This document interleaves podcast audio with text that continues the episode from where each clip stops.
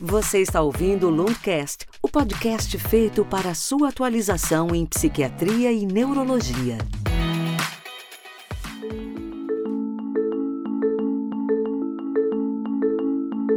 Olá, ouvintes, sejam bem-vindos ao nosso segundo episódio do Lundcast, um bate-papo descontraído sobre neurociências e muito mais. Para você que chegou agora, meu nome é Thales Peixoto e eu vou conduzir a conversa de hoje sobre um tema muito importante, Vamos falar sobre setembro, o mês de prevenção ao suicídio. E juntos comigo nessa conversa, a médica psiquiatra Juliana Bankowski. Oi. Também a doutora Verônica Magalhães, que é fisiatra. E aí, pessoal? E a nossa convidada mais que especial, doutora Fátima Vasconcelos. Oi, gente. Bom dia, boa tarde, boa noite. Bom dia, boa tarde, boa noite. Antes de começarmos um recado, você que está nos ouvindo também pode escrever para a gente. Escreva no nosso e-mail lundcast.lundbeck.com e o endereço estará aqui na descrição do podcast. Setembro é um mês muito especial e para quem cuida da saúde do cérebro é ainda mais, pois é o principal momento do ano para conversarmos e conscientizarmos a população sobre prevenção ao suicídio. E, pessoal, já para começar, eu li que cerca de 50%, 60% das pessoas que morreram por suicídio nunca se consultaram com um profissional de saúde mental ao longo da vida. E eu fiquei pensando a importância ainda maior do combate ao estigma e que realmente combater o estigma salva vidas. E por isso dessa campanha do Setembro Amarelo, eu queria já começar com você, Fátima, perguntando é, por que dia 10 de setembro, o porquê amarelo e o porquê que essa campanha é tão importante para nós. Olha só, é, nos Estados Unidos, um garoto de 17 anos chamado Ike M se matou. Ele tinha um carro que ele adorava, que era um Mustang amarelo, e ele adorava a cor amarelo. Após a morte dele, os pais resolveram fazer um movimento na cidade em que eles moravam, é, falando, é, fazendo uma campanha de prevenção ao suicídio, para evitar que outros jovens como ele, tá, que ele tinha 17 anos, para evitar que outros jovens como ele cometessem suicídio também.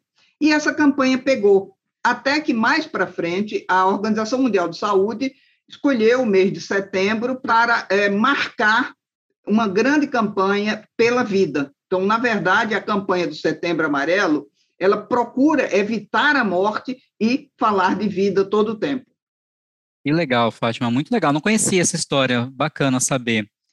Juliana, eu sei que você está sempre muito por dentro né, da, das campanhas. Queria também saber de você o porquê que essa campanha é tão importante para a gente aqui no Brasil, a questão da epidemiologia do suicídio no Brasil também. O ponto-chave, como a Fátima falou, é a gente poder é, não só promover a vida, como alertar as pessoas que o suicídio, o risco do suicídio é real e ele está muito próximo da gente, né? Assim, um dos pontos-chave é começar a identificar esse risco, identificar comportamentos e aprender a como orientar as pessoas a buscar ajuda, né? Que tipo de orientação, que tipo de profissional, que tipo de cuidado essas pessoas precisam ter. A gente sabe que é, a tentativa, a ideação suicida, ela é muito prevalente em doenças mentais, né? Assim, pacientes com transtornos mentais, em especial transtornos de humor, psicose, transtornos do uso de substância, eles transcorrem muito com tentativa de suicídio, ideação suicida. Então, é um ponto que a gente tem que falar como sociedade, né? Não só dentro da especialidade, mas como sociedade, que são doenças muito prevalentes e as pessoas que estão próximas a nós podem estar precisando de uma orientação nesse sentido. Em relação aos dados epidemiológicos, eu pediria que a Fátima complementasse, né, porque ela tem é, uma familiaridade maior com o assunto e tem alguns dados interessantes para compartilhar, com certeza. Pois é, nós temos dados do Ministério da Saúde que falam que hoje no Brasil tem 13 mil mortes por ano. E, tradicionalmente, todo mundo diz que o Brasil é um país alegre. A verdade é que ele é o oitavo país em é, número de suicídios por ano. É, então, é um país alegre, sim, mas é um país que tem doenças, que tem muito sofrimento, tá? E uma coisa que é muito, uh, que vem acontecendo muito, era que até alguns anos atrás o suicídio era uma, uma questão e era uma situação que acontecia com idosos.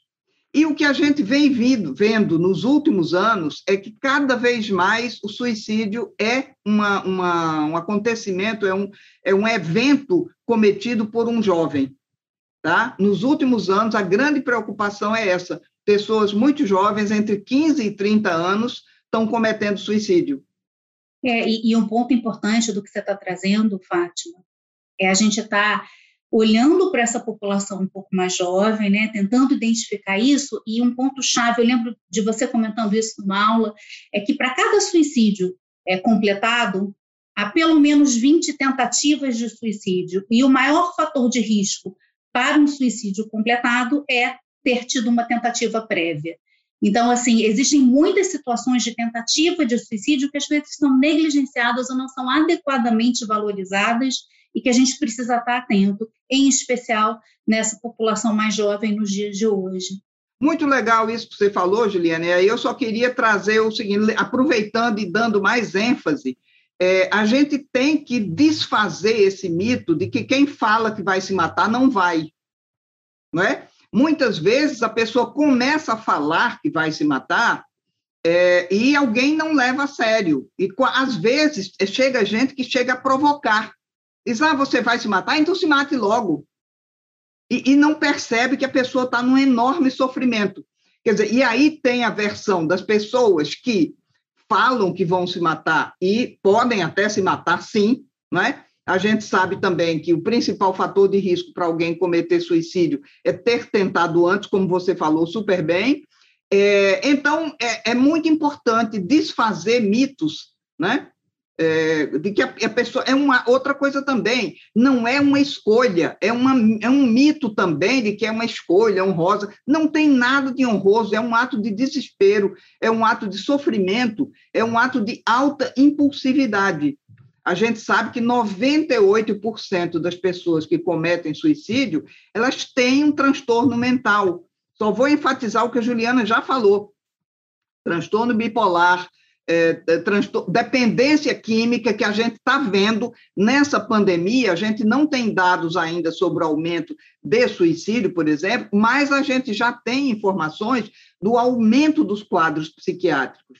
Então, quadros de depressão, quadros de transtorno de ansiedade, todos esses quadros têm aparecido com mais intensidade por causa do sofrimento que todo mundo está é, vivenciando nessa pandemia e aumento de uso de substâncias, né? Tanto do álcool como de outras é, substâncias, sejam elas lícitas ou ilícitas, o que também está associado a um aumento do risco de suicídio, né? Eu acho que nesse ponto que você trouxe, assim, existe um pequeno percentual de pacientes que cometem suicídio por uma questão que talvez não esteja relacionada a um problema de doença mental, mas é um, é uma, é um percentual tão pequeno, é tão ínfimo, que não vale a pena nem abordar isso, a não ser que seja num ambiente de especialistas, né? Porque há um, um, uma grande maioria de pessoas que podem potencialmente ser ajudadas se a gente olhar para a tentativa de suicídio como um ato de desespero, um ato de doença e uma emergência médica. Eu acho que esse é um ponto-chave.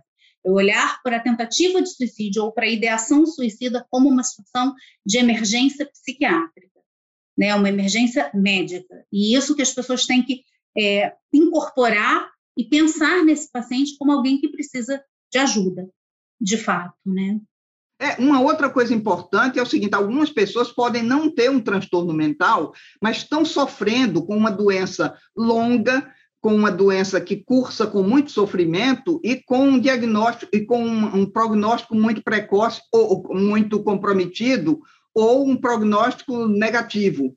Então, nesses casos, muita, é muito importante também a gente saber que, por, por, que doenças crônicas que cursam com muita dor, eles também podem causar, pode provocar suicídio. Então, é importante para o médico lembrar esse detalhe quando lida com pacientes com câncer, com pacientes com doenças terminais.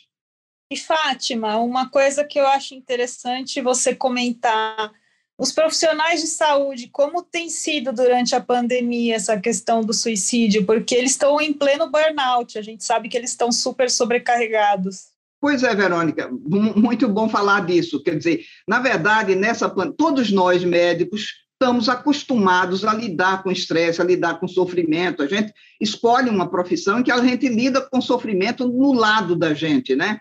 É, é, mas o que está acontecendo? Exatamente por esse por esse aspecto, os médicos e também os profissionais de saúde que estão lidando com um outro tipo de doença. uma doença que mata pessoas jovens com imenso sofrimento e que nos quais nós estamos lidando o tempo todo com uma impotência enorme. Mais ainda, uma doença que faz com que a gente, por gostar das pessoas, por gostar da família da gente, a gente evita de encontrá-los. Então, assim, traz um, um custo, um, um, peso enorme, né? De, de ser médico e, e, ou ser profissional de saúde e ter que lidar com, com pessoas, para cuidar de pessoas, deixar de cuidar dos seus. Evidente que a situação da vacina melhorou muito, mas ainda não resolveu tudo. A gente está com essa variante Delta para nos é, é, é, é, perturbar de novo. Mas, assim, então, Hoje, o que a gente está vendo muito, mais até nos Estados Unidos, talvez porque num certo momento é, é, lá foi mais intenso, e a gente tem mais relato de médicos que cometeram suicídio, médicos assim de muito sucesso, é, é e de, que, que lidavam é, de, de uma forma muito próxima com os pacientes e que cometeram suicídio diante dessa pandemia. Também tem essa questão, né, Fátima, que durante a faculdade a gente não fala muito sobre suicídio, né? A gente vem aprender muito depois, quando, por exemplo, vem trabalhar na área, que foi o meu caso, né? E também quando eu trabalhava mais na assistência na medicina física e reabilitação, muitos pacientes que vinham com grandes incapacidades para a gente, às vezes lesão medular ou trauma crânioencefálico por é, tentativa, é, arma de fogo, né? Na verdade, foram tentativas de suicídio. Abordar esse tipo de paciente era mais complicado mesmo. Não, é verdade. Não se fala pouco. acho que agora se começa a falar mais, né? Algum três anos atrás, na USP, é, alguns é, é, alunos de medicina tentaram suicídio. E então aquilo abriu uma, uma, um leque de repente, não sei se você viu isso no jornal, mas foi publicado. Sim, que eu sou de lá, é. Ah, bom, pois é. Então era isso, quer dizer, eles não conseguiam entender o que, que era. Mas você pega um aluno de medicina que está submetido a um estresse danado, está numa, senhor, numa excelente faculdade, mas exatamente por isso está sendo super cobrado, né? também está se vendo diante de uma situação uh, assustadora, porque a gente não sabe como é que vai ser o futuro, como é que vai estar a concorrência, o que, que a gente vai poder fazer. Então, tudo isso faz com que alguns alunos tentassem suicídio. O que foi muito legal foi que mobilizou os, o, o, diretório acadêmico, mobilizou eh, os professores para, de alguma forma, pensarem um pouco mais sobre como lidar com esses alunos que são tão cobrados, né? e que precisam ter algum tipo de, de atendimento ou saber, que minimamente saber que outras pessoas passam pelo mesmo problema, como isso que a gente está fazendo aqui, falando sobre o assunto, para que as pessoas saibam que isso existe. Então, se um aluno da medicina está deprimido é, diante do curso, é normal, ele precisa saber disso, para não pensar que ele é o único, né? E que ele é um fraco. Não é né? mas precisa de ajuda para não se desesperar e para não cometer suicídio. E você acha que isso talvez venha sendo mais falado, esteja aparecendo mais nessas populações mais jovens, até por uma questão da, de como está sendo estabelecida a resiliência dessa população, né? Você falou da, é, da baixa resistência à frustração, né? E a gente fala das diferentes gerações e das diferentes formas que as pessoas lidam com os problemas, né? E a gente vê que hoje em dia o jovem ele tem uma resistência à frustração muito baixa. E isso pode ser um gatilho para uma doença mental para a qual ele já é predisposto, né? Ô, Juliana, olha só, eu só posso lhe dizer assim, eu, eu sou professora da Estácio, né? Então, assim, eu quero te dizer que pelos últimos, e, e, e, na PUC também, quer dizer, já dois anos, na PUC me chamaram, esse é o terceiro ano que me chamam para falar sobre suicídio para os alunos. É, na, e foram os alunos que convidaram. E, e os, eu hoje vou falar, eu sou coordenadora da, da, da, da LIASME, que é a Liga da, da Estácio. Então, eles me convidaram para falar como há quatro anos fazem. Então, eu já falei em várias faculdades, a pedido quer dos alunos ou de outros professores, mas basicamente até os alunos que convidam para falar sobre o tema de suicídio. É, é, e, e, e, eles pedem também para falar do burnout. Então, eu acho muito interessante que a gente está eu, eu, sinceramente percebo, não sei se é em todas as faculdades, mas já vi que a Verônica estava concordando comigo e acho muito bom. Quer dizer, que é o seguinte: a gente está vendo que, de fato, os alunos estão mais abertos para essas questões. Posso também até dizer uma coisa prática. Antes até dessa pandemia, de, de, de, vários alunos vêm pedindo ajuda para dizer que estão deprimidos, para dizer que estão, têm pânico. São as duas doenças que eles uh, dizem que têm. E, e, e por, por, incrível que pareça, em geral, o diagnóstico está correto. É? Fora a quantidade de alunos que nos procuram, ou porque o remédio acabou e o médico deles é de outro estado. Quer dizer, agora até não tem por causa da, da facilidade do, do, CRM, mas que eles estavam sem, sem medicamentos. Então, assim, hoje eles falam abertamente que tomam medicamentos.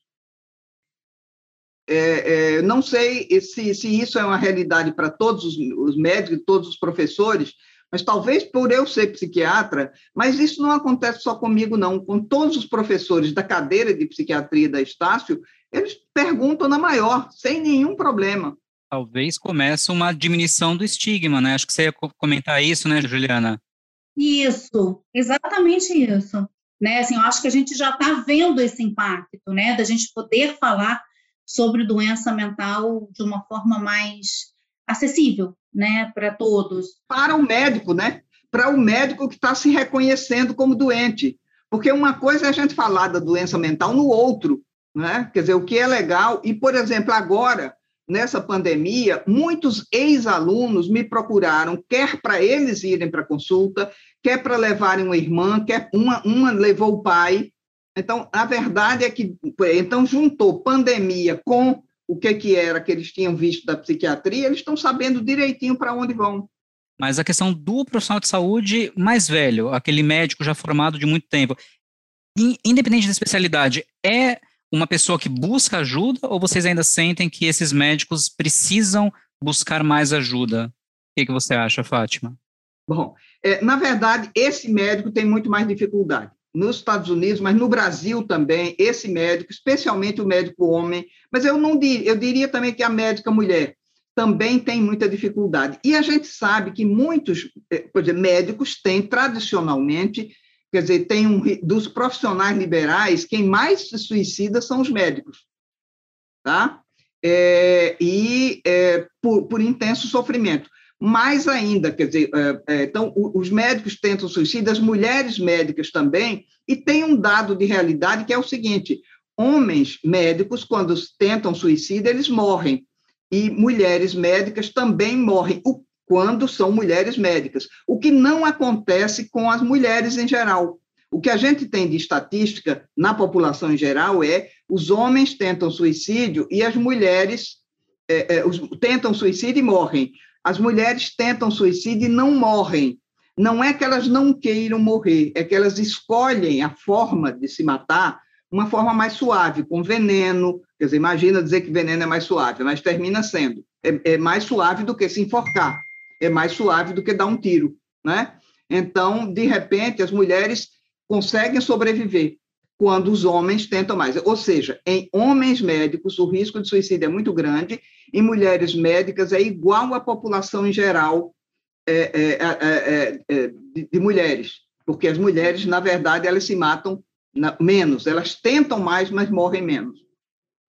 É, a pergunta que eu ia fazer antes era exatamente essa, né, em relação a essa questão de homens e mulheres, né, assim, entre tentativa e desfecho, né, como é que isso era percebido na sociedade, né? Então acho que foi uma, um ponto interessante, porque a pessoa tentar suicídio e não ser, é, não ter, digamos, o desfecho de morte, não quer dizer necessariamente que é uma situação positiva, porque como a Verônica comentou, né, às vezes você fica com uma sequela e é algo que vai ser um grande estressor para a vida desse indivíduo ad eterno, né? Então é algo que a gente tem que estar atento a qualquer tipo de, de tentativa, né? Não, e mais ainda, você mesma, Juliana, comentou logo no início dessa nossa fala de que o principal fator de risco para alguém tentar suicídio, cometer suicídio é ter tentado antes. Então, muita gente tenta suicídio, não morre, mas mais para frente vem a cometer suicídio. Então, gente, tentou. Outra coisa também super importante: suicídio ocorre em famílias. Vou dar um exemplo histórico. O, o, o Getúlio Vargas se matou com um tiro no peito. Todo mundo sabe dessa história. É, o, o fi, mais 20 ou 30 anos depois, o filho dele se matou com um tiro. É, nos 40 ou 50 anos depois, sei lá quanto, o neto dele se matou com um tiro. Então, existem famílias, e a gente encontra. Tem uma, uma, uma, uma, uma mulher incrível, uma, uma editora de revista é, na Inglaterra, que ela tentou, ela se matou com veneno. Quando foram olhar a história dela, o pai dela, vários anos antes, é, tinha se matado com veneno de jardim. E o avô tinha se matado. E essa mulher era uma, uma, uma editora de uma revista de moda é, inglesa que fez um sucesso imenso, lançou vários grandes estilistas e era brilhante, mas era bipolar. É, provavelmente a, a questão familiar está relacionada a isso, né? A, alguma doença mental existente na família e que aí acontece em diferentes gerações, mais a história né, assim, familiar que acaba trazendo aquilo como uma possibilidade, digamos, para o indivíduo, né, como opção e, enfim, que fica ali reverberando, né? E um ponto que eu acho que você trouxe que é bacana da gente falar e ter atenção é que geralmente quem tem é, uma ideação suicida não fala abertamente sobre isso. Então, os profissionais de saúde têm que perguntar ativamente, porque mesmo perguntando ativamente, tem dados que mostram que entre 8 a 12% das pessoas falarão sobre a sua ideação suicida, ou seja, uma grande maioria dos pacientes que está com a ideação não traz isso para uma conversa com um profissional de saúde, mesmo se ativamente perguntado. Então, a gente tem que ficar atento a sinais, né, assim, algum tipo de pista, de indícios, como mudança de comportamento, aumento do uso de substâncias, por exemplo, é, como álcool, como outros tipos de droga, uma direção mais agressiva, um comportamento de risco sexual, enfim, é, situações nas quais a pessoa se expõe a um risco maior e que podem estar associadas a uma ideação suicida que não esteja, sendo falada, né? Então, essas pistas são muito importantes, porque nem todo mundo vai chegar e vai dizer, se perguntado, que está com uma ideação suicida, né? Ainda tem muito preconceito por parte do paciente, né? Ele não entende bem por que, que ele sente aquilo e ele tem vergonha de falar.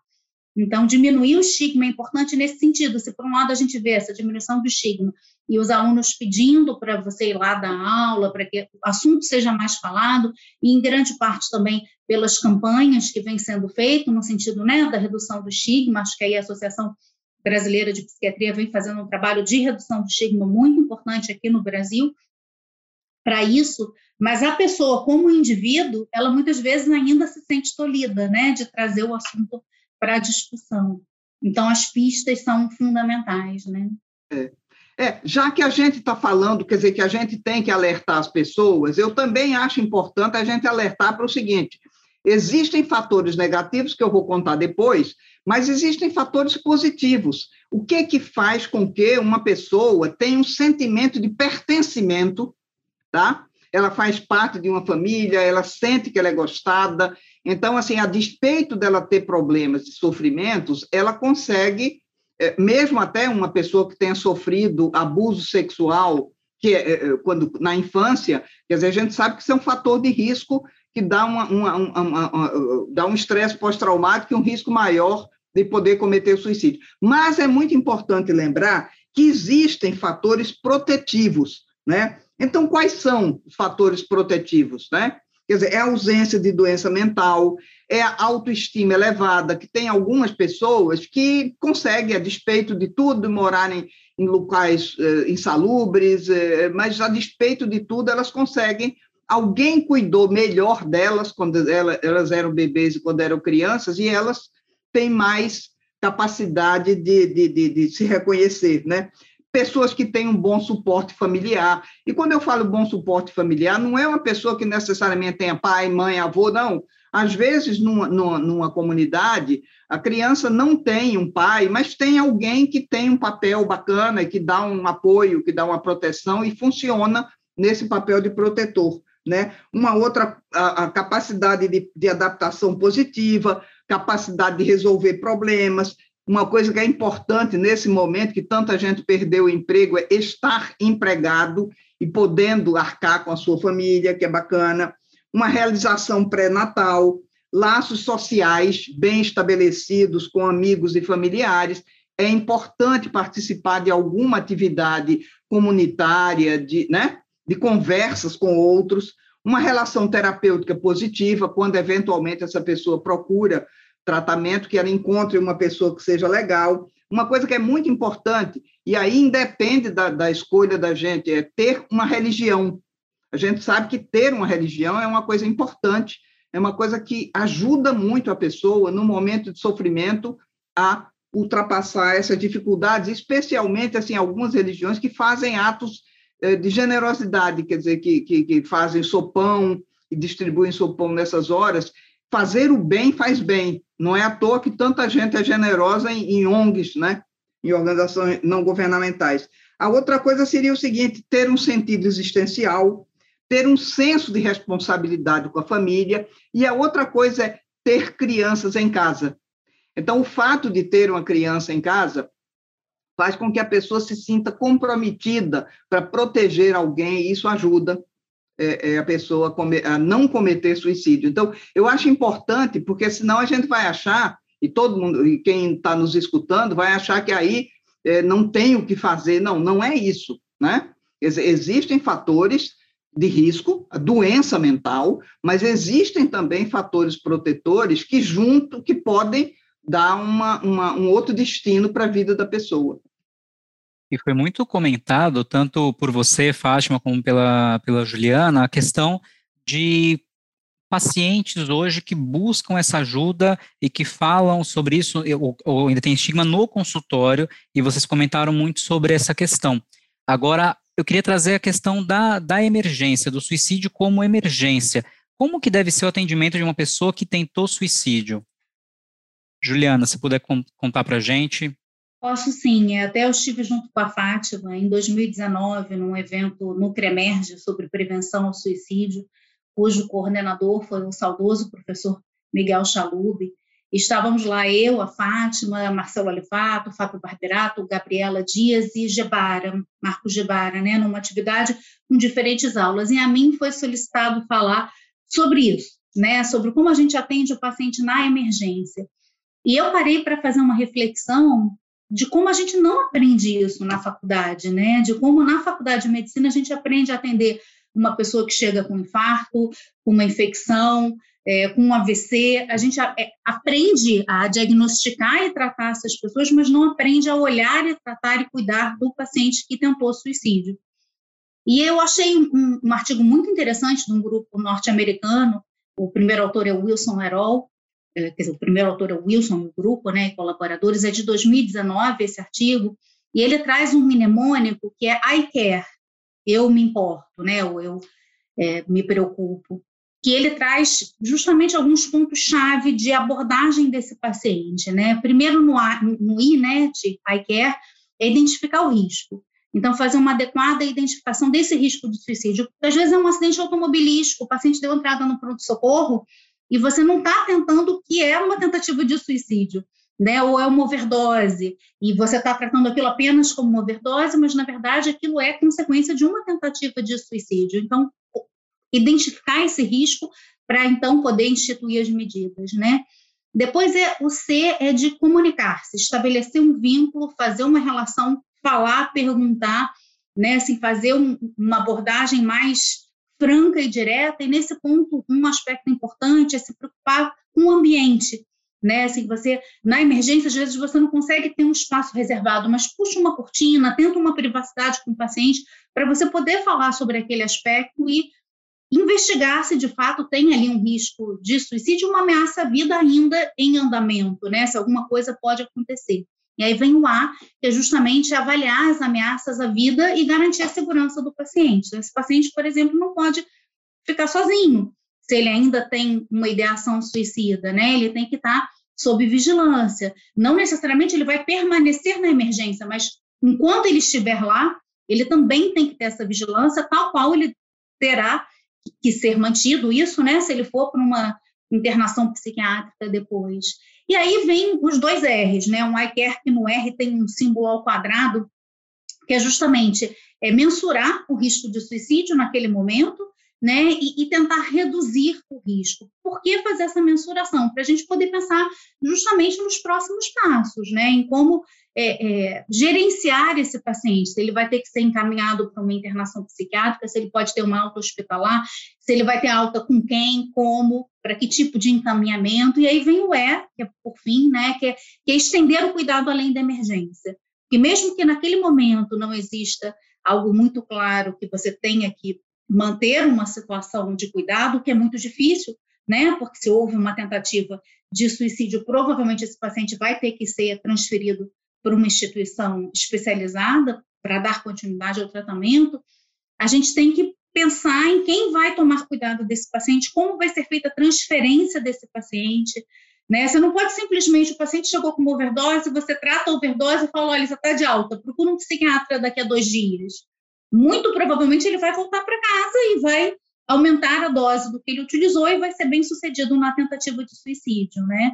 Então, estar atento a esses pontos é, é muito interessante e muitos desses pontos também são é, discutidos. A, a, Comissão de Emergências Psiquiátricas da ABP, ano passado, em 2020, ela publicou dois artigos científicos, né? Um que fala justamente sobre essa parte de avaliação, fatores de risco, fatores protetores, como a Fátima muito bem comentou, e a avaliação do paciente como um todo. E tem a segunda parte que fala sobre rastreio, intervenção e prevenção, né? E aí fala um pouco também dessa questão de emergência. Então, assim, é algo que a gente precisaria ter um, um melhor treinamento das equipes trabalhando em ambiente de emergência é, para atender a esse paciente, né? Assim, eu, a Fátima comentou com a gente mais cedo, sobre uma iniciativa de treinamento de pessoas da SAMU. Se você quiser comentar um pouco mais sobre isso, Fátima, acho que é fundamental. É, nos últimos anos, a Associação Brasileira de Psiquiatria, junto com o Conselho Federal de Medicina, começou a ficar muito preocupada, muito atenta e trabalhando a questão da prevenção. E hoje a gente discute no Brasil inteiro e fazemos até algumas atividades é, de divulgação da, da, da campanha, né? Por exemplo, vai se acender o pão de açúcar, o, o, o Cristo Redentor, é, é, alguns é, é prédios é, importantes em Brasília, é, em Recife, em vários, a Assembleia Legislativa lá do Ceará também estava lá acesa. Então, assim, é, hoje, o mote da campanha pela BP é suicídio é uma emergência médica. A gente enfatizou muito, eu e a, e a, e a Juliana, que de repente, quer dizer, é, essas pessoas estão doentes, ninguém vai tentar suicídio porque está saudável.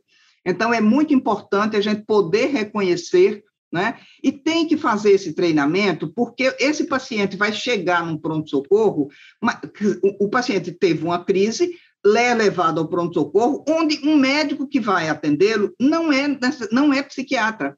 Então, a outra coisa é fundamental ter psiquiatra treinado no hospital para poder reconhecer, tratar, né, e dar o encaminhamento. Quer dizer, por exemplo, um paciente a gente consegue tratar e mandar ele para casa porque ele tem uma família que vai cuidar dele.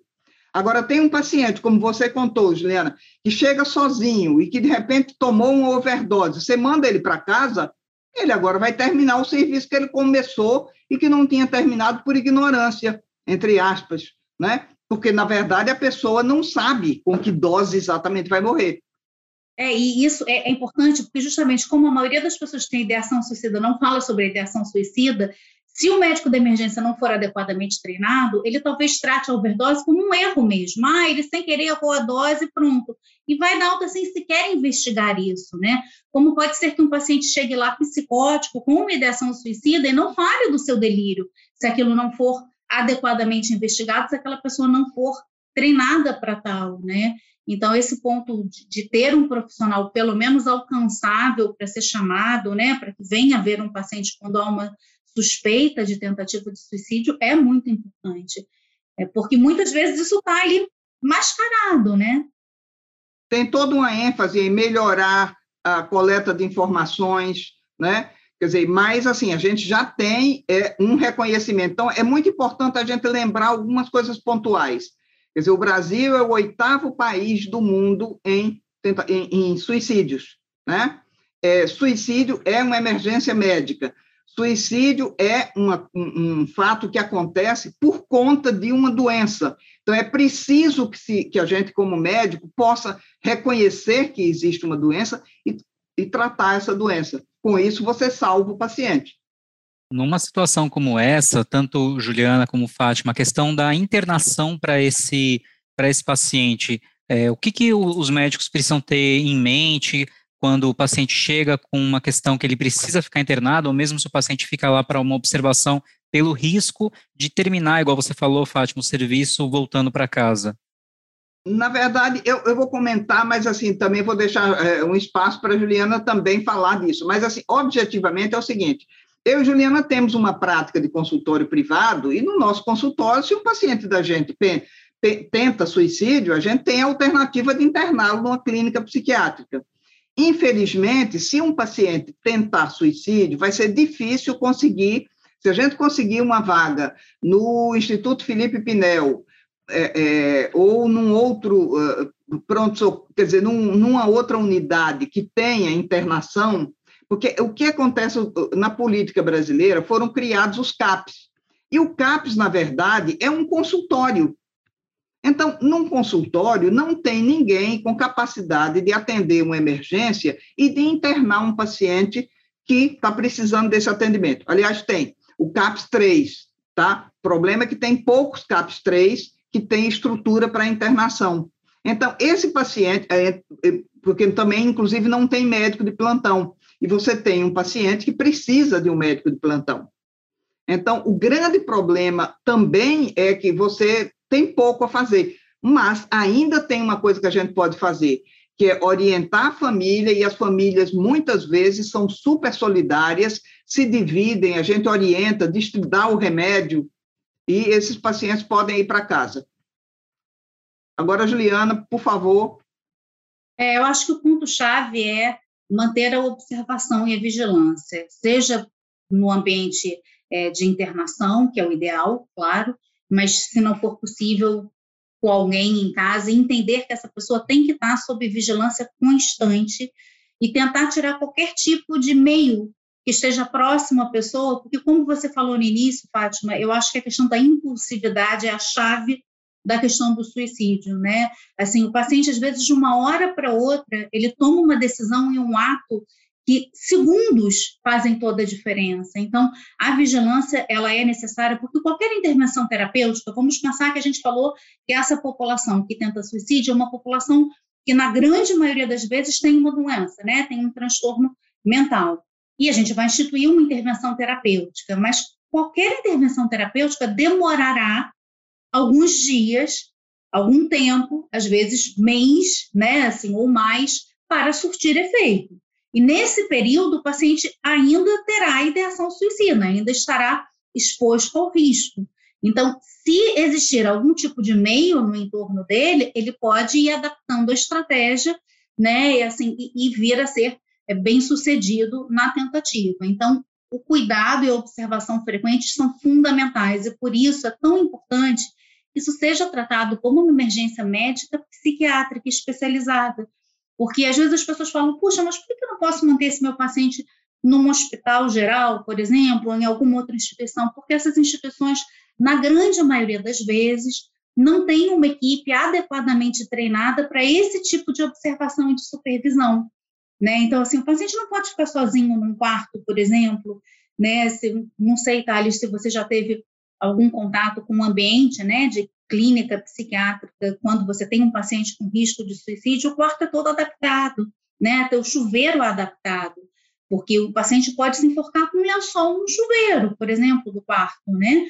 Então, existe toda uma, existe toda uma necessidade de adaptação, né? Quina, de, de, de algumas clínicas têm, por exemplo, um acabamento metálico em algumas quinas, né? Assim, hospitais gerais que a gente vai até porque aquilo é de inox, permite uma melhor higiene no ambiente hospitalar, mas você não pode ter isso numa clínica psiquiátrica se você está admitindo pacientes com risco de é, se autolesionar, né? Porque ele necessariamente não vai ter êxito na questão do suicídio, mas ele pode se machucar, né?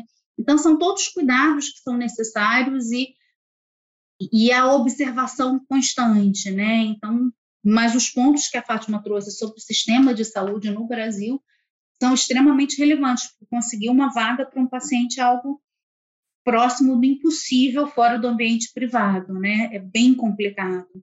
E isso até traz uma questão que você já até começou a responder, talvez já tenha respondido quase tudo, que é justamente pensando no paciente que vai para casa, que a grande maioria dos pacientes vão para casa. O que, que, a gente pode de orientação para os familiares, a, alguma coisa além de, dessa observação e vigilância constante? Tem mais alguma questão importante para os familiares desse paciente que tentou suicídio é, observarem?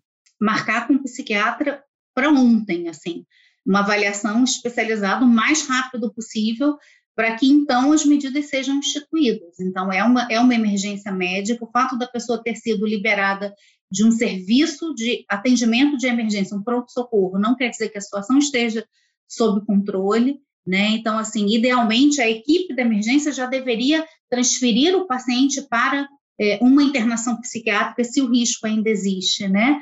Mas se isso não acontecer, o cuidado é ficar, obviamente, né, observação constante, e observação constante não é colocar um colchonete do lado e dormir do lado, porque se você dormir, a pessoa acorda e a pessoa comete o ato, né, é vigilância mesmo, é alguém acordado tomando conta da pessoa, né, até que um tratamento adequado seja instituído, um plano de tratamento. Existe todo um plano de tratamento e ele é amoroso, um plano de semanas. Um desses artigos da, que eu comentei aqui, que a Associação Brasileira de Psiquiatria, a, a Comissão de Emergências Psiquiátricas, né, redigiu, que é o da parte 2, ele tem toda essa estrutura do plano, né? Como é que é o plano terapêutico de um paciente que tentou suicídio? O que você faz na primeira semana, na segunda semana, na terceira semana? Porque é, é, é uma orientação e um cuidado que são realmente especiais e únicos para essa população, né? E isso tem que ser acompanhado pelo especialista. Só complementando uma coisa, Juliana, assim, na verdade, a gente, pois essa, quando a gente fala desse, desse, desse familiar que vai cuidar, muitas vezes é muito importante que a gente aproveite a posição da gente de médico, porque nessa hora a gente é autoridade, a família vai nos escutar, e combinar com a família um esquema de troca de pessoas. Porque se uma pessoa só fica cuidando daquele paciente, ela fica exausta. Então, é muito importante fazer uma reunião com essa família, e muitas famílias são extremamente solidárias, não é? O que muitas vezes falta é que a gente explique. Então, se a gente explica o que é está acontecendo, como, o que, que, ele pode fazer, então, de repente, dá, que aquilo é uma doença, que a pessoa não quis, fez aquilo para atrapalhar os outros, que às vezes ainda tem alguém que vai dizer, ah, fez para chatear a gente, né? Então, é muito importante isso, que a família seja orientada pelo médico, por isso ainda, porque o médico ainda vale muito nessa hora. Ah, com certeza. Muito, muito interessante essa conversa. É, eu tenho uma última pergunta aqui na, na pauta, mas boa parte também, Fátima, acho que você já trouxe, é, do que, que, seriam então os fatores protetivos para a prevenção do suicídio? Você comentou algumas questões que você falou lá que eram positivas, você usou uma palavra assim, acho que já é uma parte da resposta, mas comenta para a gente novamente, por gentileza. Pois é, na verdade, a primeira delas é a ausência de doença mental, que na verdade significa que alguém que tem uma doença mental está em controle da sua doença. Não é? A doença mental existe, mas se a gente trata, ela pode ficar controlada. Então, um bipolar em crise, ele pode tentar suicídio, mas um bipolar estável, ele não vai tentar suicídio. Um deprimido também. Então, a primeira coisa é a ausência por estabilidade, por tratamento. Né? A outra coisa é uma autoestima elevada, por fatores de proteção que foram adquiridos na infância a pessoa, a despeito de ter um presente muito doloroso e muito sofrido, ela teve um passado que foi mais protegido, foi mais estável, foi mais feliz, e isso dá um suporte. A outra coisa é ter uma família, uma bo um bom suporte familiar, ou até um bom suporte de vizinhos. Eu já vi pacientes que foram lá na Santa Casa, eu já vi pacientes que eram super bem tratados por vizinhas e vizinhos, quer dizer, que, que tomavam aquele, aquele, aquela pessoa que eles conheciam é, de muito tempo e pessoas extremamente pobres e que eram de uma solidariedade imensa. a outra coisa é uma capacidade de adaptação positiva, a outra coisa é estar empregado, né? ou estar estudando, né? é, é, ter laços sociais bem estabelecidos com amigos e famílias, conseguir desenvolver uma relação de respeito entre o profissional que está tratando e ele, né? Quer dizer, então, de repente, isso é fundamental, ter um senso de responsabilidade com a família, ter crianças em casa e ter uma religião. Outra coisa também que a gente sempre estimula é eles participarem de atividades comunitárias. Porque é isso, eu volto a insistir, é um jargão que eu sempre uso, que é fazer o bem faz bem.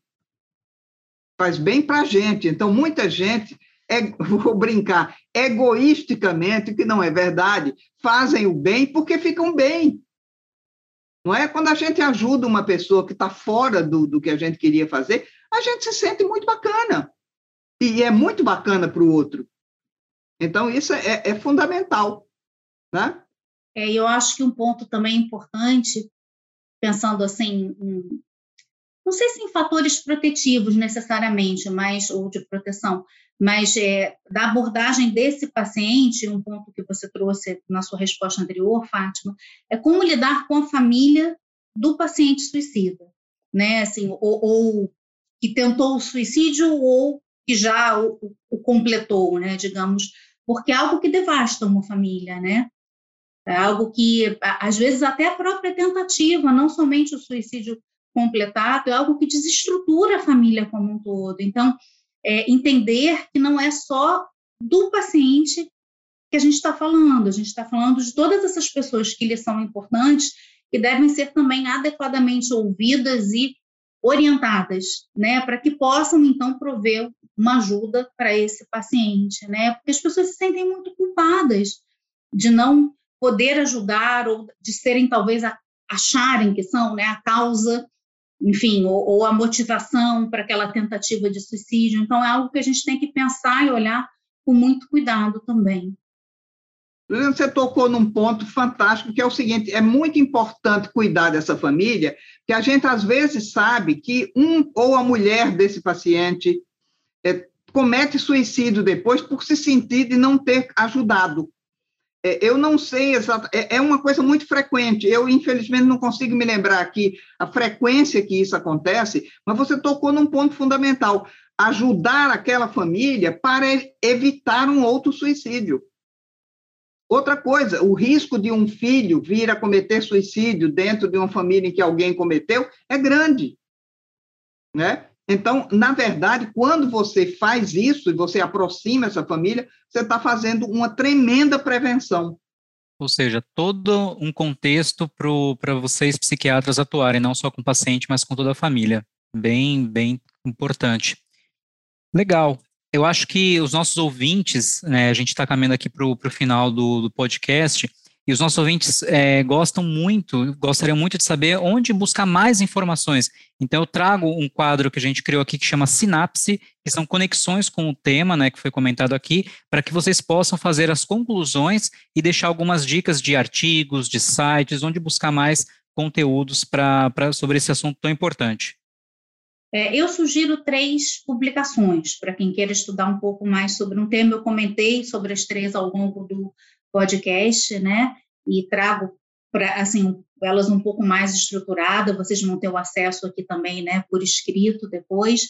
É, uma é o artigo sobre essa abordagem na emergência, que é o primeiro autor sobre o nome dele é Wilson, Wilson Colaboradores, né, um artigo de 2019 que fala sobre o I Care, como eu comentei, e os outros dois artigos são esses do grupo da Comissão de Emergências é, Psiquiátricas da ABP, que foram publicados no Brazilian Journal of Psychiatry ano passado, em 2020, os dois, né, parte 1 e parte 2, e que são uma visão geral, estruturada, né, assim, fizeram todo um trabalho de revisão sistemática sobre o que existia na literatura, é, sobre o tema, com mais alguns comentários, então, é, acho que é uma literatura bem rica, que pode ajudar bastante quem quiser se informar mais sobre o tema. Maravilha isso que você citou, Juliana. É, de repente tem nisso, e mais ainda, é importante dizer que o Brazilian Journal of Psychiatry pode ser acessado por qualquer médico ou qualquer pessoa, qualquer profissional que entre na internet e entre na abp.org.br, onde, onde tem publicações, vocês vão encontrar as publicações da BP. Uma delas é o Brazilian Journal of Psychiatry, BPJ, oh, BJP. É, é, então, nesse BJP, vocês podem encontrar esses artigos. Mas uma outra fonte, vamos citar uma fonte é, formal de literatura, literatura para profissionais, mas tem também uma página cheia de informações, cheia de dicas de onde encontrar informações, onde encontrar dicas para essa campanha de prevenção, que é no site chamado abp.org.br barra Setembro Amarelo.